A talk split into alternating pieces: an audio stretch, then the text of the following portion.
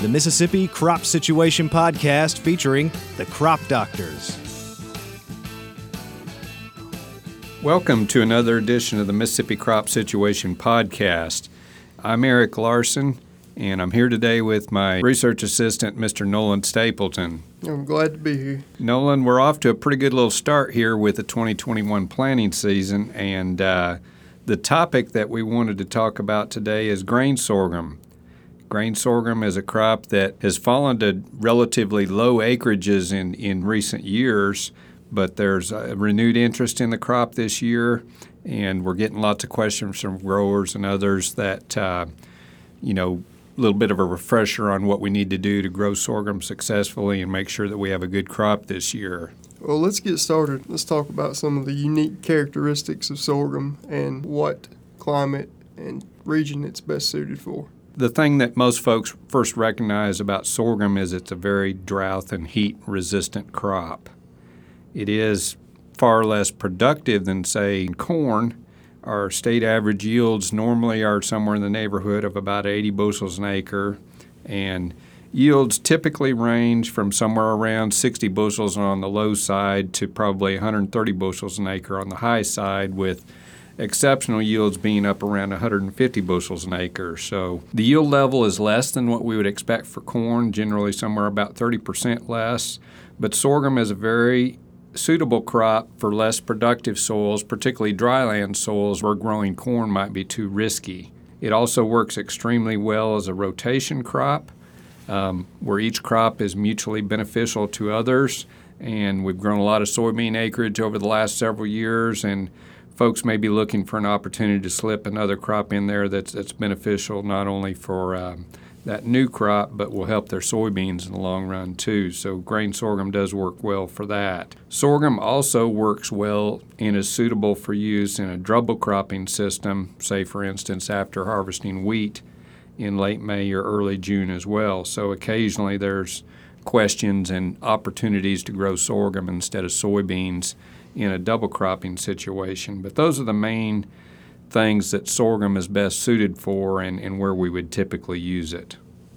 What are some of the limitations we might run into when planting sorghum? The biggest thing compared to most of our crops is that it has no herbicide resistance, particularly glyphosate resistance. So it is vulnerable to drift scenarios from glyphosate being applied to those other Roundup resistant crops. So, so that's always a concern. It does have some pretty serious issues with various insect pests, and particularly the sugarcane aphid is a new insect pest that came along several years ago that we really have to stay on top of, along with, with several other insects. So, not only is it just adding to the needs to, to scout for insects during the growing season, but it, it does mandate specific use of insecticides to control things like sugarcane aphids. And thirdly, probably the other limitation for sorghum, it is it is vulnerable to kernel sprouting during the after maturity but pre-harvest time period. So if we happen to get into rainy conditions in late August or early September when it's when it's maturing and or if it's planted later in the summer where it's going to be maturing later in the fall when likelihood of rain is, is higher, then it can be susceptible to kernel sprouting if we get into a wet period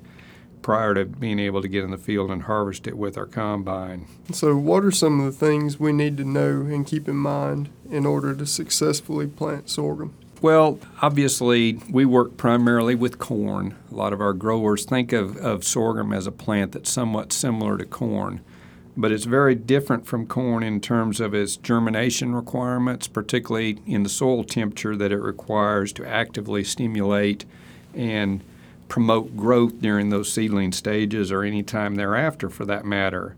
It does require a much warmer soil temperature of about 65 degrees in order to stimulate germination with sorghum. Corn, that, that magic level is 50 degrees. And we don't have to worry about soil temperature in a lot of cases, but it has been exceptionally cool this spring.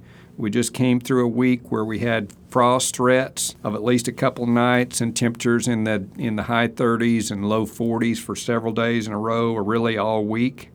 So we need warmer soil temperatures in order to stimulate germination. So typically we, we recommend planting sorghum in late April, early May, basically the same uh, time period when we would plant cotton when those soil temperatures are going to reach that magic 65 degree level. Our nighttime temperatures aren't dipping into those low 50s and, and maintaining a higher level that will support seedling growth and, and germination of those seedlings that typically are a lot smaller seed than what sorghum is, so there's a lot less vigor and a lot less energy there to support growth during stressful, poor growing conditions than what we are familiar with with corn. So, a lot more vulnerable plant during those seedling stages. And when we're talking about planting rates for sorghum, how does that compare to corn? Well, we're seeding more seed per acre because they're a smaller plant. But our general recommendations again, we generally use grain sorghum in dryland situations.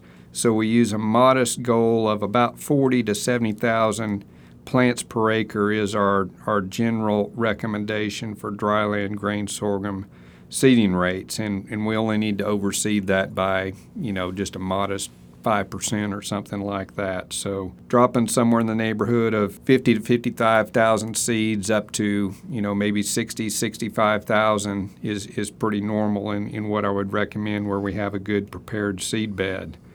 Grain sorghum is not very responsive to seeding rate because it has the ability to tiller and produce multiple heads per plant. So we know that corn is very responsive to seeding rate, and grain sorghum is exactly the opposite. It has the ability to put on additional stems and additional heads per acre when we do have favorable growing conditions. And since we grow it on less productive soils generally, and particularly in dryland situations, we would prefer to seed it at a modest rate, let it adapt to the environment if you have favorable growing conditions. And if you encounter some of those stressful growing conditions during the growing season, it's going to be a lot healthier plant that's going to stand better and produce higher yields by planting it at a moderate seeding rate than a high seeding rate. And what kind of seeding depth are we going to see on sorghum? Just a little bit shallower than corn an inch, inch and a quarter to inch and a half deep.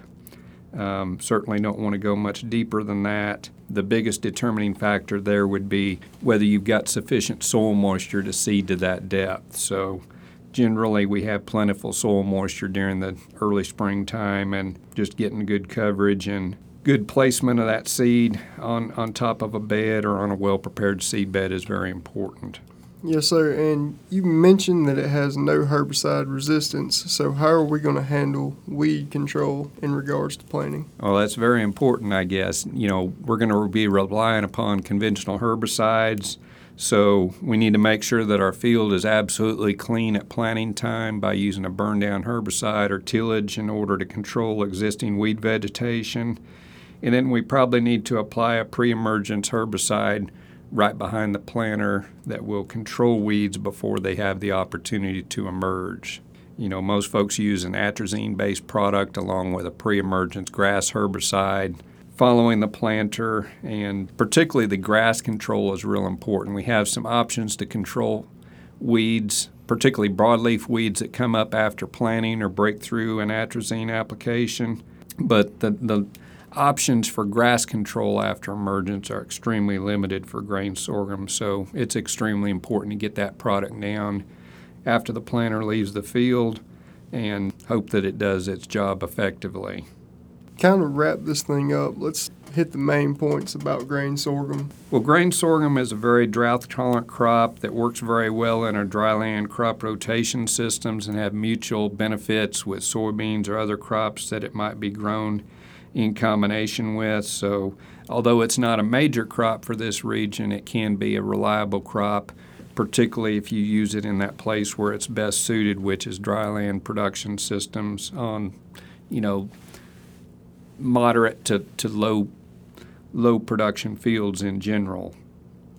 It does need very warm temperatures in order to germinate and we like to use modest seeding rates in order to optimize productivity in dryland systems and optimize the plant health as well. If you have any questions, always feel free to contact myself or our other extension specialist colleagues. And thank you once again for listening. Please subscribe, and we look forward to joining you again in the future. The Mississippi Crop Situation Podcast is a production of Mississippi State University Extension.